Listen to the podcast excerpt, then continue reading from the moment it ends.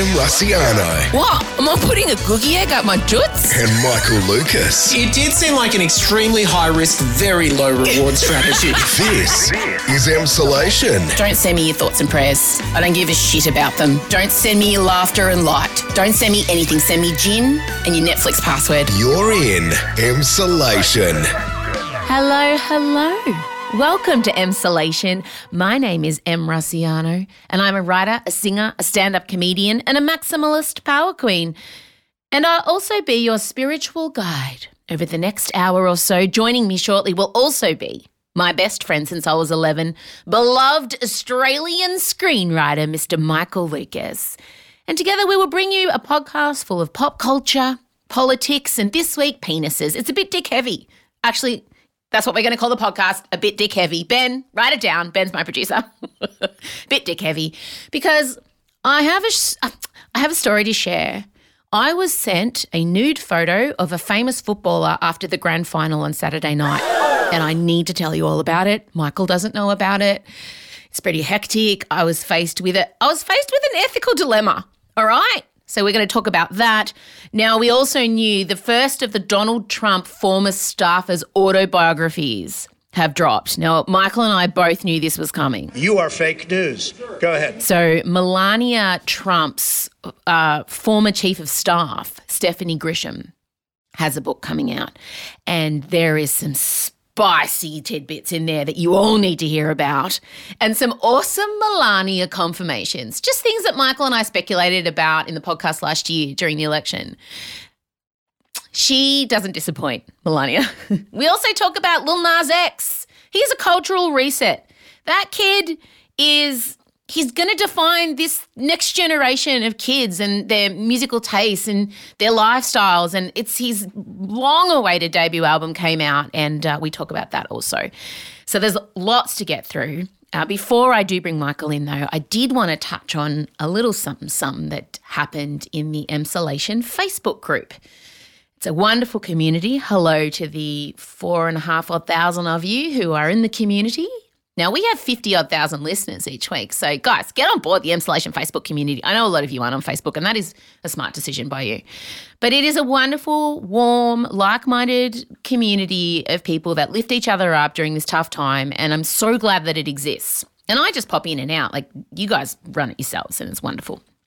Um, but I was kind of having a look in the Facebook group early on Tuesday morning, and I noticed someone had popped an article in there. Um, it was another article speculating that I was one of the characters on The Masked Singer, which, by the way, I have been hounded about being the baby, the baby with the big head, and the baby has been revealed to be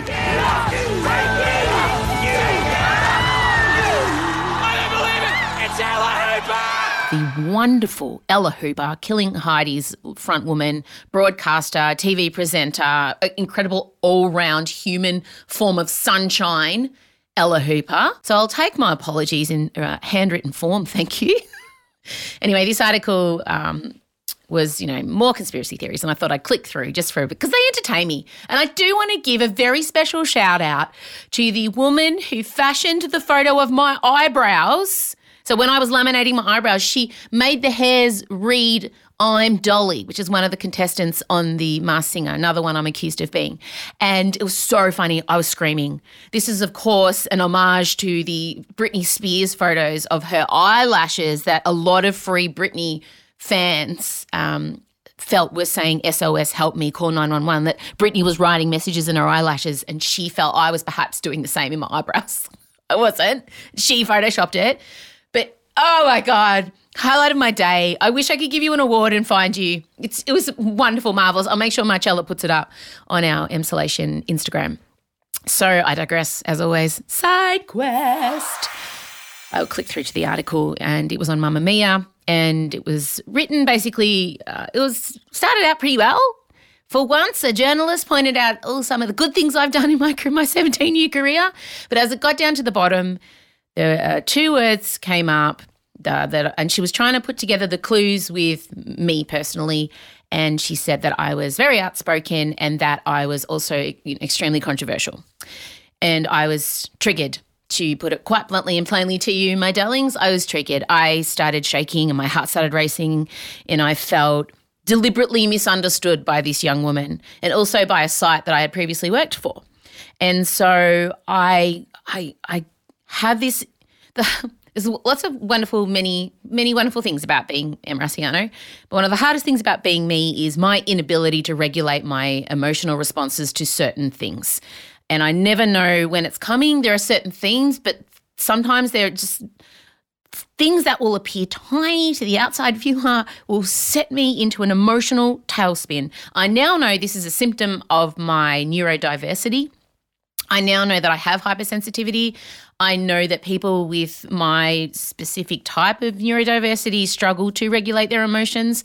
So I have a much better understanding of it and I know when it's happening and I can kind of get on top of it, but I just couldn't. And it was because of the her choice of the outspoken controversial tags. Now, you will struggle to find an article written about me without using these two words. And, you know, sure, the first couple times it's maybe it's complimentary to be called outspoken. But for me, it's every time and it wears me down. And it's kind of like death by a thousand cuts. And that article and her choice of words about me was the, the, the thousandth cut. And I I just really went into a tailspin for, for a few hours. It was quite significant. But I managed to kind of pull it together because I'm I'm better now. I'm better. Like in my 20s, I would have lashed out. I would have like it would have ruined my week. I wouldn't have been able to sleep. Michael Lucas would have got multiple phone calls. I I'm really I am actually really proud of myself. It was only like you know, a, a, a point two tantrum instead of like a 10 out of 10. It was, pretty it was pretty good for me, I have to say, progress.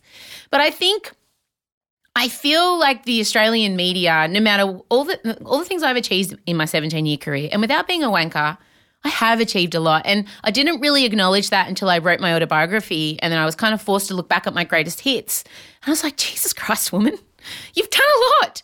And I have. I've, I've had a best selling autobiography. I've sold out the Sydney Opera House. I've sold out the Palais and the and the art centre in Melbourne. I've done lots of tours. I've had a TV special. You know, I've given birth to three children. I've survived and gone through a miscarriage. I've done radio and I've got this podcast and I, I keep doing all these things that and it doesn't seem to matter. And I, and I hope that doesn't make me sound like a wanker, but I think it's okay. I think we need to encourage women to talk about their achievements out loud. And it's a very Australian thing to be turned off by someone talking about the things they've achieved, you know? So even I feel a bit ugh about what I just said. God, the tall puppy thing, it's a real thing, huh? And I just feel like no matter what, when I'm dead, my legacy is going to be controversial and outspoken comedian dead. You know, like the, I think I'm worried. So I'm glad I've got all of you to like carry the torch for me when I do leave this realm. That, that there will be, you know, tens of thousands of you going, no, but she did this and this, and she has a good heart, and you know. So thank you for that. Oh God, I'm really going on side quests. I thought about it and thought about it, and I'm I really want to stress and say very strongly and publicly right now. First of all, the the woman who wrote the article, I know that it was meant to be complimentary toward me. I know it was meant to be perceived as a positive article, but it made me feel really bad about myself. I also know that you know those words triggered me because for a long time I thought that they were true. I thought that these were negative aspects of my personality that made me a shit person, but they're not. They they they make me a good person. They make me who I am. They make me passionate. And so, what I wanted to say and what I want you to walk away with today, my darlings, and I, I want you to preach this to your children and to anyone who will listen. And hear me now. We must stop calling women who have thoughts and feelings about topics publicly outspoken because we do not call men outspoken ever. And calling a woman outspoken implies that she is doing something out of the ordinary, that she is acting out, that she's stepping out of line, and then it should be something to be brought to everyone's attention. That she should be like, people should point and stare and say, What are you doing? How dare you?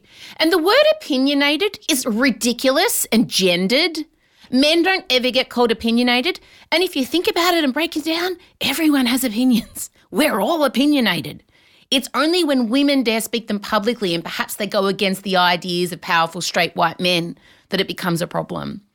And so that's just what I wanted to impart on you today. I understand that my reaction to the article is disproportionate to what the article said. Um, but I've worked through that. I'm cool. But I'm not cool with the word outspoken being used. And as far as me being controversial, I don't understand I don't understand which of my stances or opinions have been controversial. I remember I once wrote a column for news.com.au where I said I occasionally let my kids swear in context. Um, and I don't think I've ever received so many death threats about anything particular. The death threats come thick and fast for me. Like that seems to be men. It's usually men, by the way. Their go-to. I don't know why.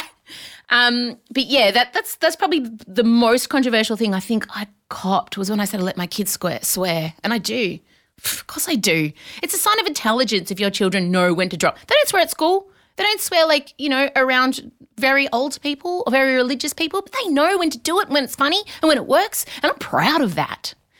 Anyway, when journalists say to me, "Oh, Em, you know, you consider it very controversial," I stop them down now and I hold them accountable for that sentence. And I say, Oh, I'm just really interested, in your opinion, which of my stances have you found controversial? Is it my support of the LGBTQI community? Is it my allyship to the BIPOC community? Is it my support of women going through miscarriages and stillbirths? Like, just stop me when I get there, you know, vaccination rights. Just let me know.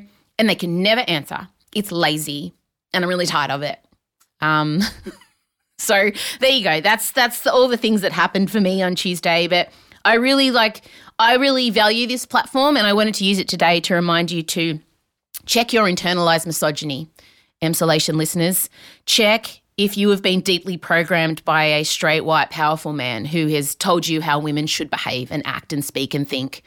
Ask yourself, is that's what's happening to me because it would be normal and natural. Because remember, straight white men decided Hollywood, movies, advertising, everything you consume, lit- lit- literature, they were deciding, they were the neutral gaze. They decided your opinion because they were the only ones making that stuff because women couldn't get in. Check your internalized misogyny and that of those around you. Okay, rant over. Thank you for listening. Thank you for your ears. I'm going to bring Michael Lucas in now because it's time to get to Dick Chat. Or maybe we'll call it Dick Chat. I don't know. All right. Bye, guys. Love you. Play the music.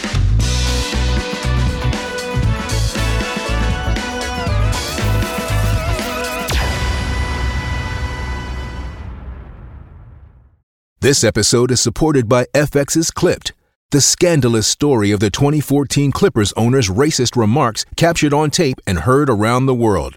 The series charts the tape's impact on a dysfunctional basketball organization striving to win against their reputation as the most cursed team in the league. Starring Laurence Fishburne, Jacki Weaver, Cleopatra Coleman, and Ed O'Neill. FX's Clipped. Now streaming only on Hulu. Em Rusciano and Michael Lucas. This is Emsolation. Well, here he is. Uh, I haven't told you, Mr. Michael Lucas, about the dick pic I received on Saturday night. I, I think I should be offended by it. I think we have a deal, and I think the terms of our relationship are very, very clear. And if there's one thing that's very, very black and white, it is our conduct when dick pics arrive. But this one came with weird ethics. And let me explain. like, I just want to say, like the other ones didn't. The other ones were ethically just completely unimpeachable. Yes. But let's not like look into that too deeply. So obviously on Saturday night the AFL grand final happened. You probably don't know. I do, but- excuse me. Thank you. I knew that there was a footballing concert, and I watched There was the the opening concert. singing. And I was really happy with the entertainment. It, Oh, sure, so good. It was like a So Fresh hit CD of 2006, but that's okay. No, except I for Baker Boy, and he was the Oh, standout. yeah. He was amazing. No, but so much better than Meatloaf.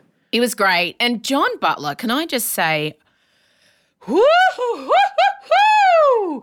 John Butler is hot. I once sat the. on a train with his mother.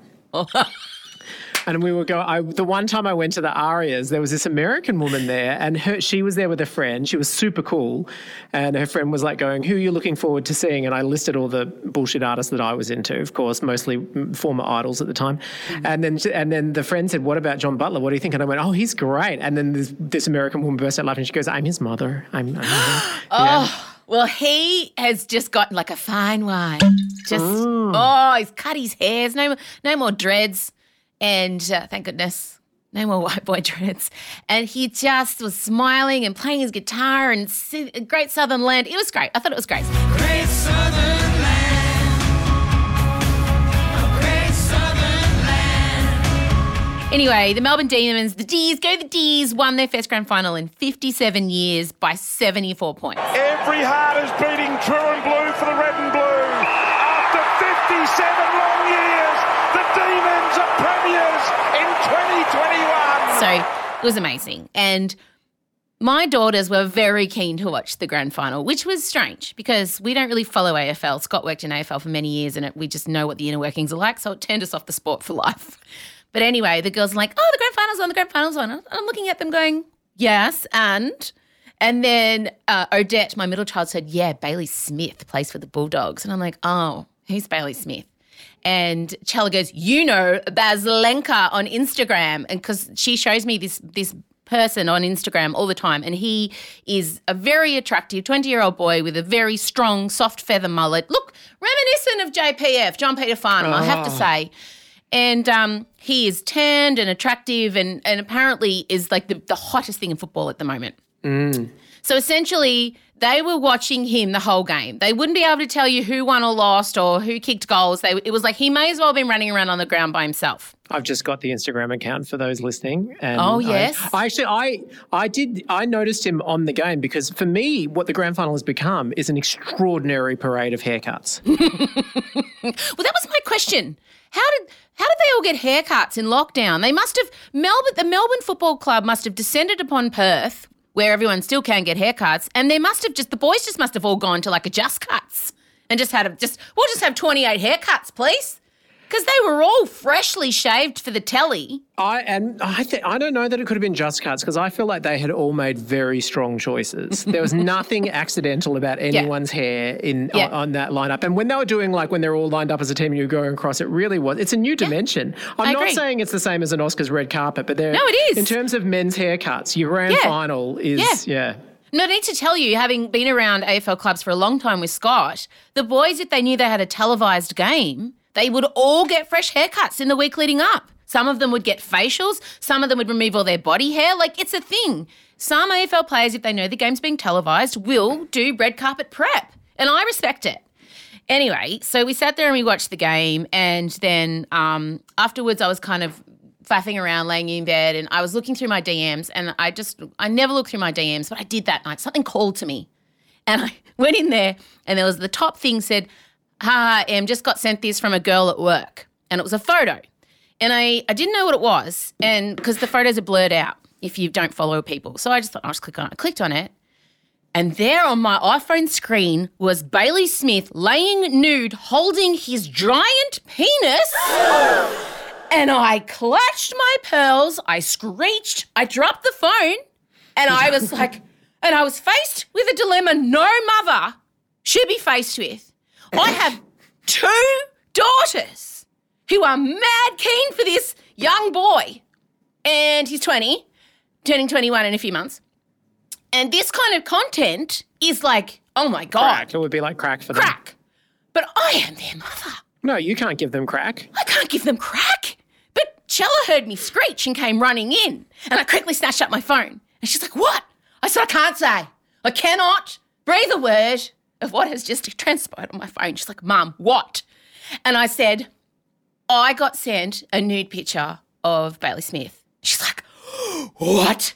Odie! So Odie comes running in. What? What? Mum got sent a nude picture of Bailey Smith, and they're both standing there, like, and we're all looking at each other, and it's like, what? What do we do? What do we do? Like, this is the ultimate. Like, we're all looking at each other, going, they know it's wrong, I know it's wrong, but if we were friends, like, and we're all looking at each other, and we, and then, and then Chella's gone, you can't. I I can't, and Odie's like, you can't. And I said, I know. I said, look, I could maybe I could describe it for you. And they're like, no, you can't. You can't. Yeah, So- that that's gonna do it. Your mum describing the penis is gonna be equivalent to you just seeing it in your own private time. Also, sure. also, I'm just thinking like this guy's the most popular footballer at the moment. This is a massive scandal. Like this is a huge thing. What's going on?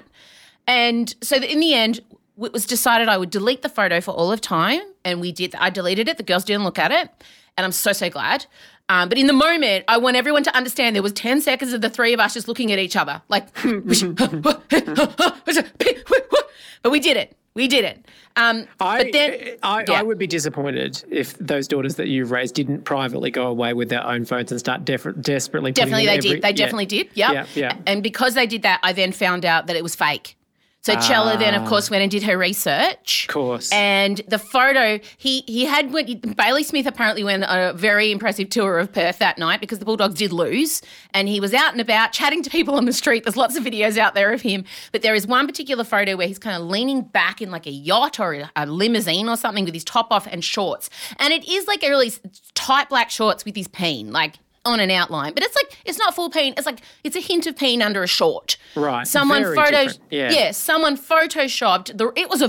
By the way, I must find this artist's details because for my next lot of headshots, I think I want them to make me look not like his penis, but the reality of the the the realisticness of the Photoshop was stunning. Uh, like you couldn't pick it up. Honestly, Yeah, wow, that is impressive. so Probably yeah, Sandra Bullock's probably already employed him for the next six movies. But But the reason I didn't tell you is because I felt like when I found out it was a fake, it was great. Okay, now I can talk about it. But Yeah. up until that point, I really felt like this, like this, this, this guy's only twenty. This could ruin his career. we're now in the age. We're now talking about people that are less than half our age. yeah, That's yeah, yeah. getting Really oh weird. no, not only that. My daughter and he are pretty much the exact same age. So Yeah. I was thinking like, oh god, what if this was a photo of Chella's flaps? I would like, what am I gonna do? So I- I was, I thought of Bailey's mother straight away when I saw that nude picture. I did. I was like, Mm. oh, God. So that was like my grand final eve night, That, that was your moral grand final. and I won. I was the Melbourne Football Club. I took that victory out by 70, 74 points. I should have said 69 points. But that was what the grand final night meant to me. So I'm oh, sorry oh, I didn't tell you. congratulations. Thank no, you. I th- Yeah. I mean, some people say that restraint is not necessarily Em Rusciano's primary quality, but I think this just proves. Don't underestimate her. Please don't. Please don't ever. And also, for the first time ever, I placed bets on sporting events because I wanted it to be exciting. This intrigued me. You wanted it to be exciting, but also I felt like you were doing some sort of weird deal with the universe to Yes. potentially get money so you could buy things online that you don't need. Yes. So initially, I opened like I opened a sports bet app thing, which I've deleted already. Even and I that put, sentence is just not one that I I, ever thought would come it out was of your really face. weird. It, it's really shockingly easy to bet now. Like I understand how people get into trouble. It's not ethical. Anyway, I did it just for the football game, and I, I won a bit of money on first goal or something. I don't remember. And I said to Scott, "Oh, I've got some money left in the account. I'm going to bet on some more sport." And he's like, oh, well, the cycling world champs are happening this weekend. I was like, yes, Scott knows about world champs. And so um, I had previously wanted to buy this 86 centimeter ceramic Italian leopard. The fact that these two things are somehow linked has just shown how deep in lockdown we really are. She linked cycling on Sportsbet online with a ceramic leopard. Yeah, but for those of you playing along at home, hand painted Italian ceramic leopards are very expensive. Like this beautiful stunner, Rosie, she's like, I think it was $1,200, right? It's hmm. crazy money. And I, the, the amount that if I, the person I bet on, if he, if he won the world championships, was $1,200. It was a fucking sign. Absolutely. Sign. Universe insisting that Yeah. you gamble. Yeah. So I put the bet down and I said to Scott, right, I'm going to buy Rosie if this person wins. And Scott's like, yeah, he's going to win, da da da da da. And I believed him. Anyway, this person, like, I don't think even finished. I'm not getting the ceramic leopard. I lost my money. And I just felt like the, the universe owes me money from cycling because of the amount of stress and pressure is put on me. I cannot believe I'm now without my 86 centimeter ceramic Italian hand painted leopard. Like, what's the point? It's an insult. Every time you open the door and you don't see that leopard, you think of the sport of cycling as if it hasn't taken away enough. It's just still Anyway. robbing you. what a weekend.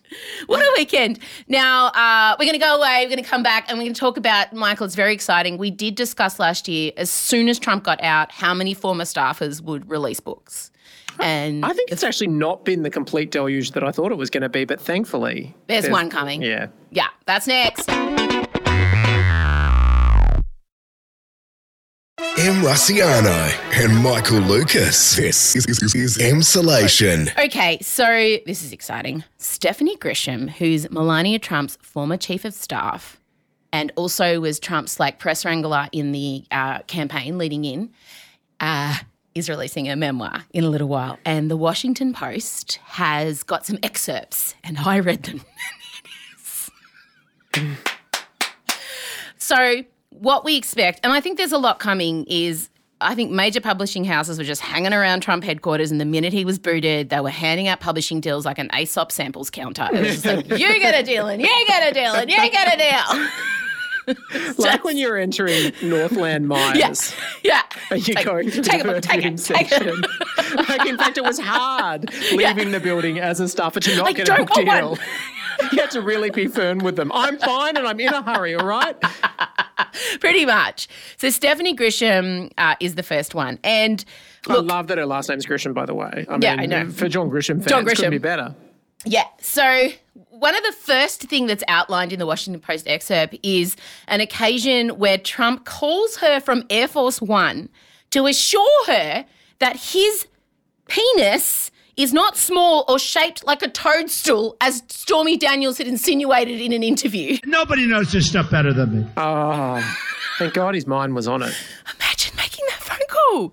Like it's just I I, I my uh, my dick doesn't look like a toadstool, okay? Okay, sure, mate. Thanks. Cool, cool phone call, cool story, bro.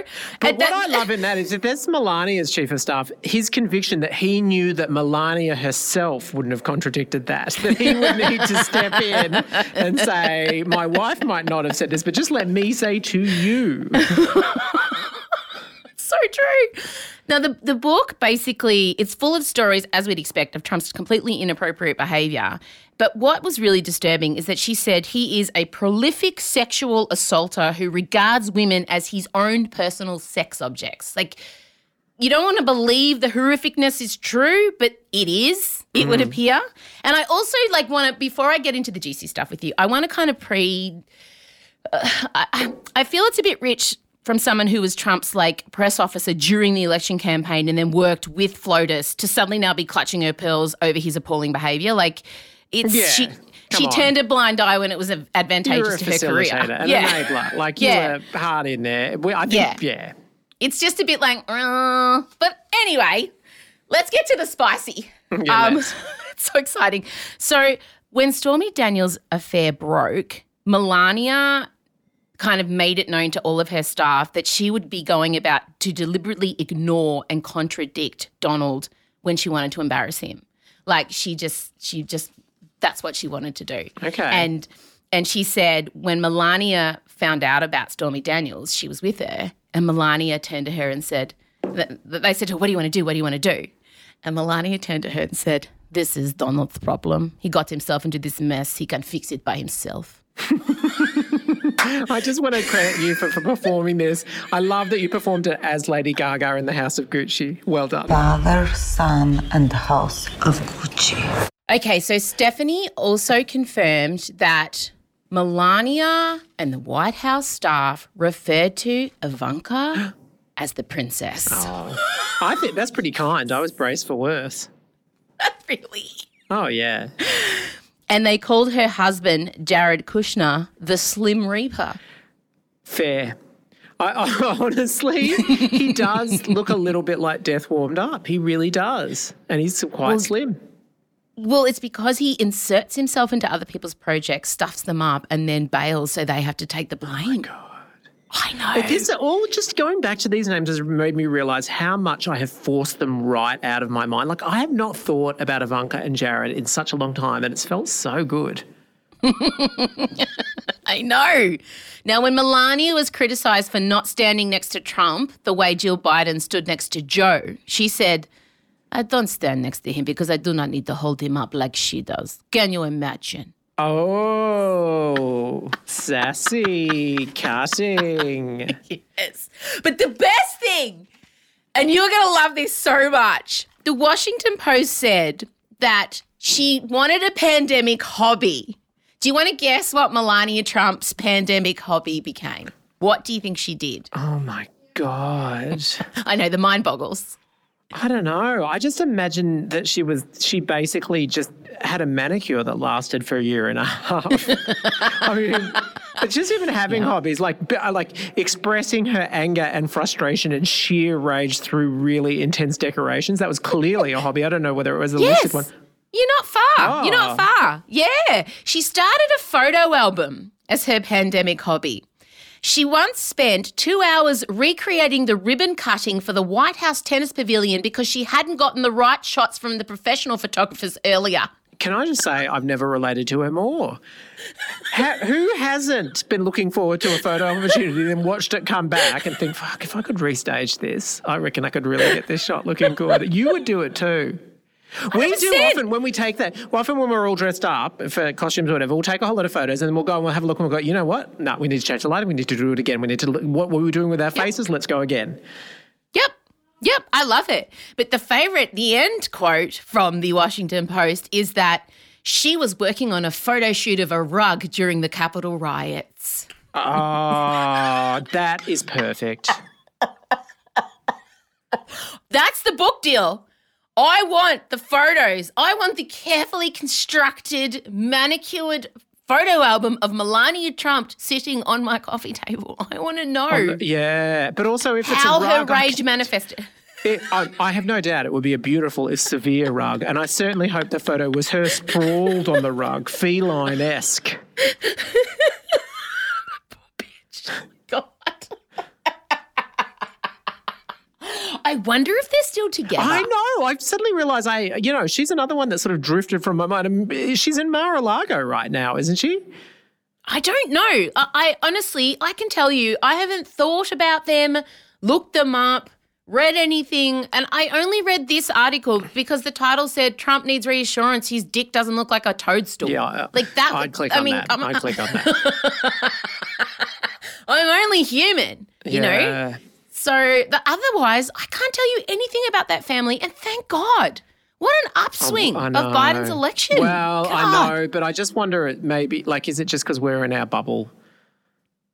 Oh, I need to be in my bubble at the moment. I'm a bit fragile. Yeah. I'm Glinda the Good Witch at the start, you know, when I'm just coming in, really oblivious to everything, a little bit loopy, Mm-hmm. just assuming everything's okay. Glad my evil sister's dead, you know, like Yeah. just living my best life. What was that? The Munchkins. They're laughing because I am a witch. I'm Glinda, the Witch of the North. You are? Lil Nas X, let's move on. Oh, let's.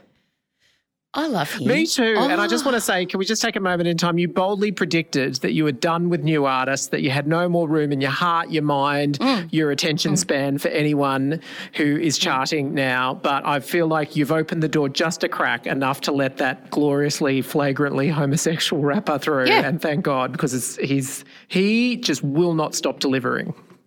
No, but I think it's because he is a trailblazer. Like, I feel like everything's got a bit TikToky cookie cutter. Yeah. But for me, he has raised head and shoulders. Like when Lizzo burst into our hearts and minds, you're like, this is different. This is fresh. I have done a deep dive on Lil Nas X, and he is so, so impressive. His new album's come out. I started listening to it. I've listened to the whole thing twice. And I'll say it's got shades of early kind of Drake and Kanye, way poppier. Really poppy. But- Sometimes it drifts into Yeah. the kind of pop, like almost like you could imagine Kelly Clarkson or something like that. Yeah. Like it has real pop in there. And when you've got, you know, Elton John and Doja Cat features, Mm. like it's, it's pretty, it's staking its claim as being a bit of a hybrid. Mm. But he is, as you said to me, the hardest working musician in pop music or rap music or in music in general. And the reason is, I get very passionate about this, he gets it. But he gets every social media platform. Yeah. He is a content machine. Like a lot of credible musicians kind of sn- snub their noses at social media. You know, the older ones, the older generation, the originals, because not Cher, obviously. Cher loves a toy. Madonna loves an Instagram post too. for Correct. better or worse. But Lil Nas seems to have this innate understanding of how social media works. Like he has totally manipulated the internet. He's he's just extraordinary. sets the Monte- tone. You really feel like you're Yeah. getting his personality, and it's always knowing and cheeky and inventive and playful. And um, yeah, he completely expresses everything on every platform. Yeah, and it's it's kind of like it's it should be a masterclass taught in media courses. The way that he is able to do that, but he obviously he burst onto the scene in 2019 with Old Town Road. Yeah.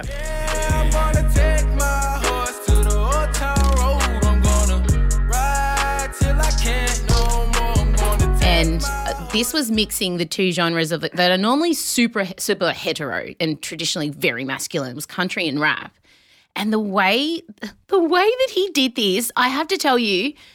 Basically, he went. He noticed he was a big TikToker, and, and he and he's young. He's obviously my, he's my kid's age, and he noticed that there was a lot of memes around cowboys that were really popular at that point in time.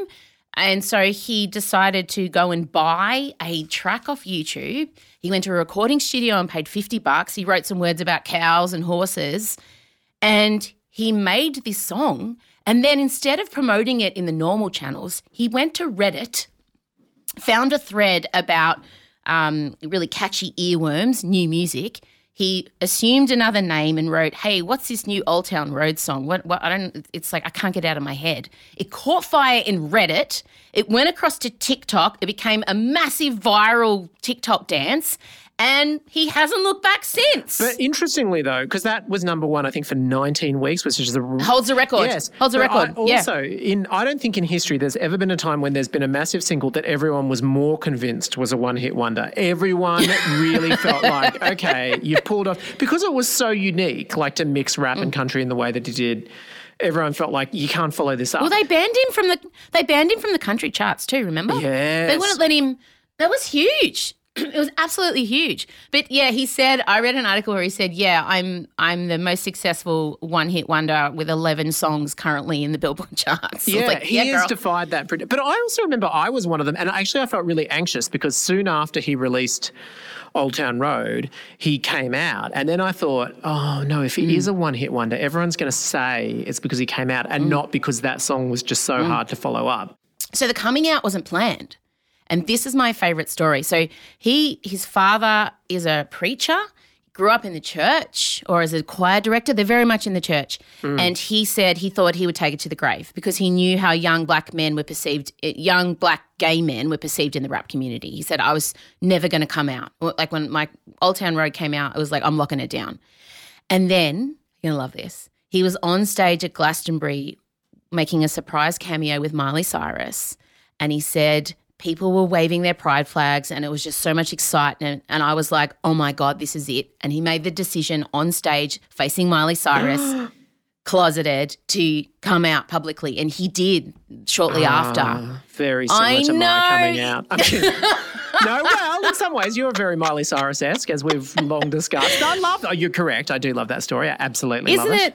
Oh, I just, I And love it so much. Doubled down. Oh, then? that's yes, that's what I love. It's like if we're gonna go gay, we're gonna go all the way. Like this is what I love. And so he he's just he said he made that conscious decision. He noticed when other artists came out that, that they then became this sanitized, safe, heteronormative gay. You know, something that everyone felt comfortable with.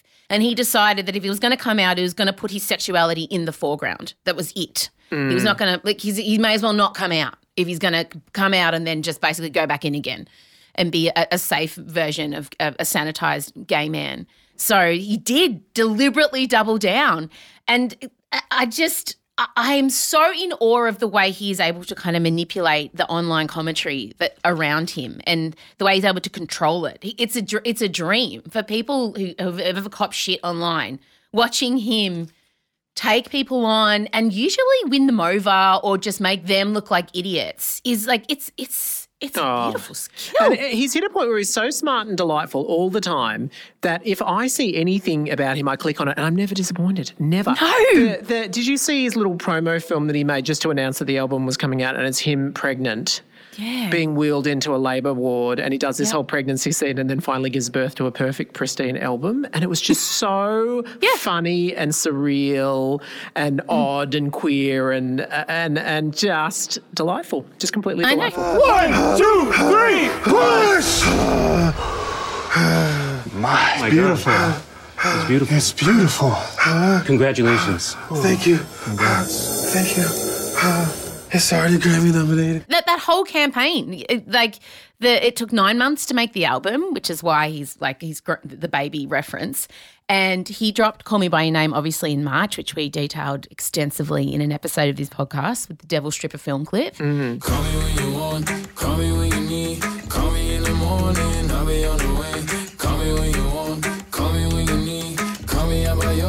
And then at the same time as the video, as the song coming out, the video came out, and then you'll recall the blood limited edition blood Satan sneakers. I do recall.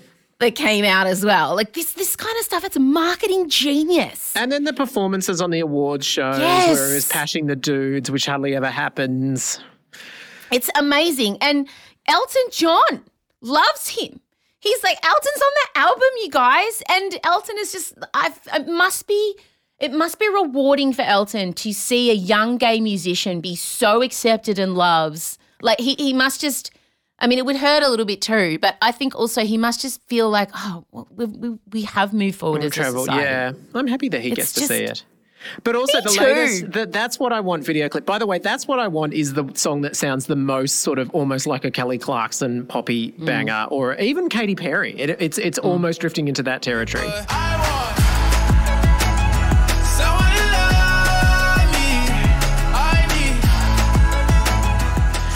Um, mm-hmm. but that he's gone with that one for the sort of like it's, it's kind of like a Brokeback Mountain kind of thing. He's a footballer all in pink, and he has this wild hot affair with another footballer.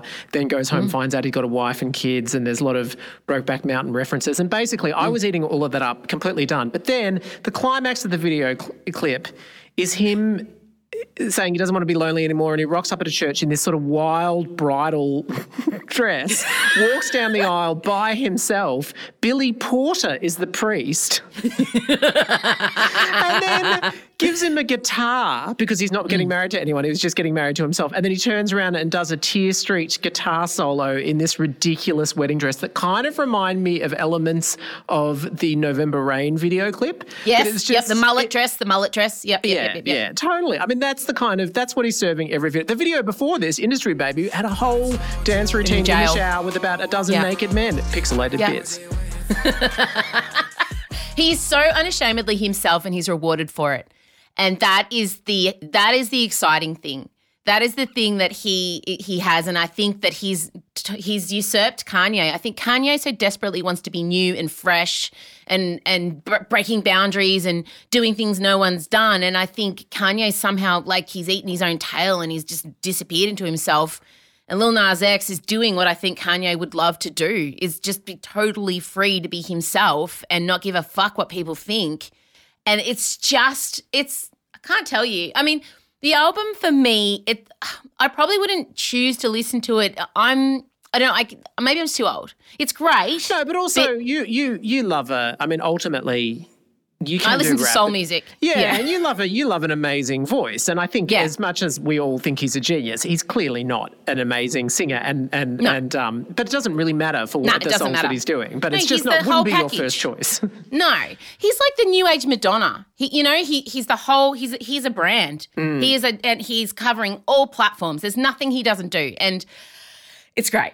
So, anyway, and still only 22. And the bit that just blows my mind is that I, I just can't imagine, firstly, the overwhelming pressure to follow up that hit song, the original one, Old Town Road, the overwhelming pressure to be the son of a preacher, having to come Mm. out, having to do it publicly, to do all of that, to cope with all of that, Mm-hmm. a- a- and then still come out with this amazing album and, and, and, and hold your sanity together is just, I don't know how he's done it. And I hope he's okay. I mean, he looks okay. And, and does. he is that brilliant mix of being seemingly completely uninhibited in himself, but also really smartly self-aware. And so just- self-aware. Yeah, the album is that. The album. So many rappers put things out that make them seem like they're completely detached from reality. You know, but Mm. this album, a lot of the lyrics are very self-aware and. Yeah, and he's done it in three years, Michael. Like from paying 50 bucks in a recording studio from a, a YouTube thing he's paid a bit of money for, like nothing, like just your licensed tracks for like $2.99. And he wrote some cowboy lyrics just because he saw some memes. That was three years Mm. ago. And now That's so wild. it's wild, what a wild story. And I and the, the, the little spice of realizing on stage with Miley Cyrus when you're closeted that you need to come out. I mean, come on. Come on. Oh wow. Okay, well, I think we've covered. It was. It wasn't too dick heavy. I, I mean, I thought it. I thought it would be more, but it's not too bad actually. I thought there'd be. We did well. it sounds like sounds like you're quite looking for some sort of applause for that. Well done. Thanks, mate. All right. Well, uh, we'll be. Um, there's going to be two episodes next week. We're going to be Have you popping got out. some a- sort of special guest or something, Em?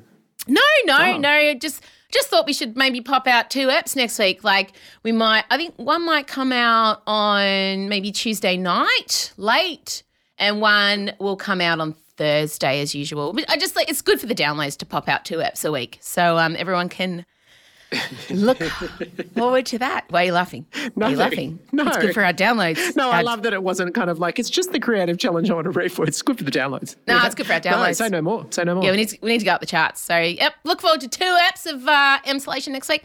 All right, off you go. By the time next time we speak, you'll be finished. No, because if it's Tuesday, I won't. We, we finish on Wednesday, and I'm I'm just absolutely. Don't don't worry, we'll be recording before then. Yeah, it's all right. all good. All right, talk soon. Bye. Bye. This is Emsolation. Well, thank you. That's it. I hope you enjoyed the podcast that was called This Week in an Article um, Not for the Faint Hearted and Ferociously Confessional. I don't know. I just feel like, first of all, I have no tolerance for criticism of this podcast. You're all perfect. All of you, we're perfect. This whole thing is my dream job. I do enough self reflection and self flagellation. I don't want it. I don't invite it. But I think we are for the faint hearted. I think if you have a faint heart, you would listen to Michael and I and feel warm hearted after that. You would no longer have the faint heart. You would you would feel like your two slightly inappropriate, pop culture obsessed, intelligent aunties had had an afternoon with you. You know? I think we are for everyone. Everyone. Can you tell? I gotta be in my bonnet about that. Hey, don't forget to be following us on Instagram at Emsolation Podcast. My eldest child runs that account and she does such a beautiful job. Every week, it's themed for the episode. She puts half a day into it. It's a lot.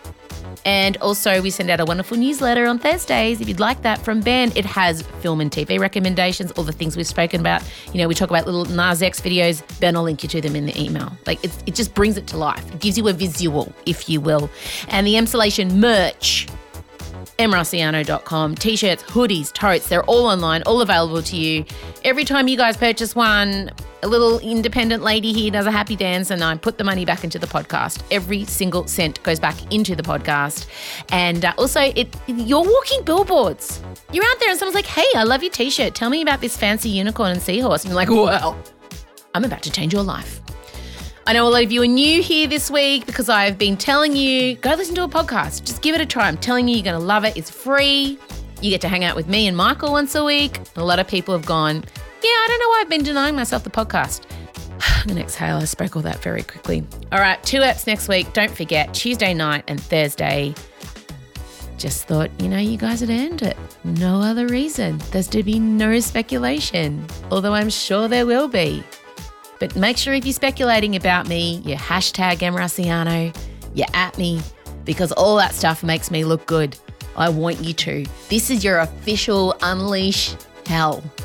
This is me as Maximus, Spartacus, whatever Russell Crowe played in The Gladiator, looking you all in the eye and saying, I know, unleash hell. Go and get my name out there. Only helpful. Have a great weekend. Bye, Emsolators. Emsolation with Em Rusciano is a Spotify exclusive podcast hosted by Em Rusciano with Michael Lucas. Executive produced by Benjamin Wasley. Produced by Em Rusciano. Edited by Ezekiel Fan at Entente Music. With videos by Liam O'Brien. Socials by Marcella Rusciano Barrow. With assistance from Jem Evans and Georgia Watts. Plus occasional technical wizardry, wine, and coffee from Emstad Vinci. Get more Emsolation by following the Emsolation podcast on Instagram, where you can also sign up for our weekly newsletter. You can join other Emsolators at the Emsolation group on Facebook. The answer is Harry Styles. If you love what we do, share this podcast with a friend and make sure you're following us on the Spotify app. Thanks for taking time out to listen to this week's episode, and we look forward to chatting with you again soon.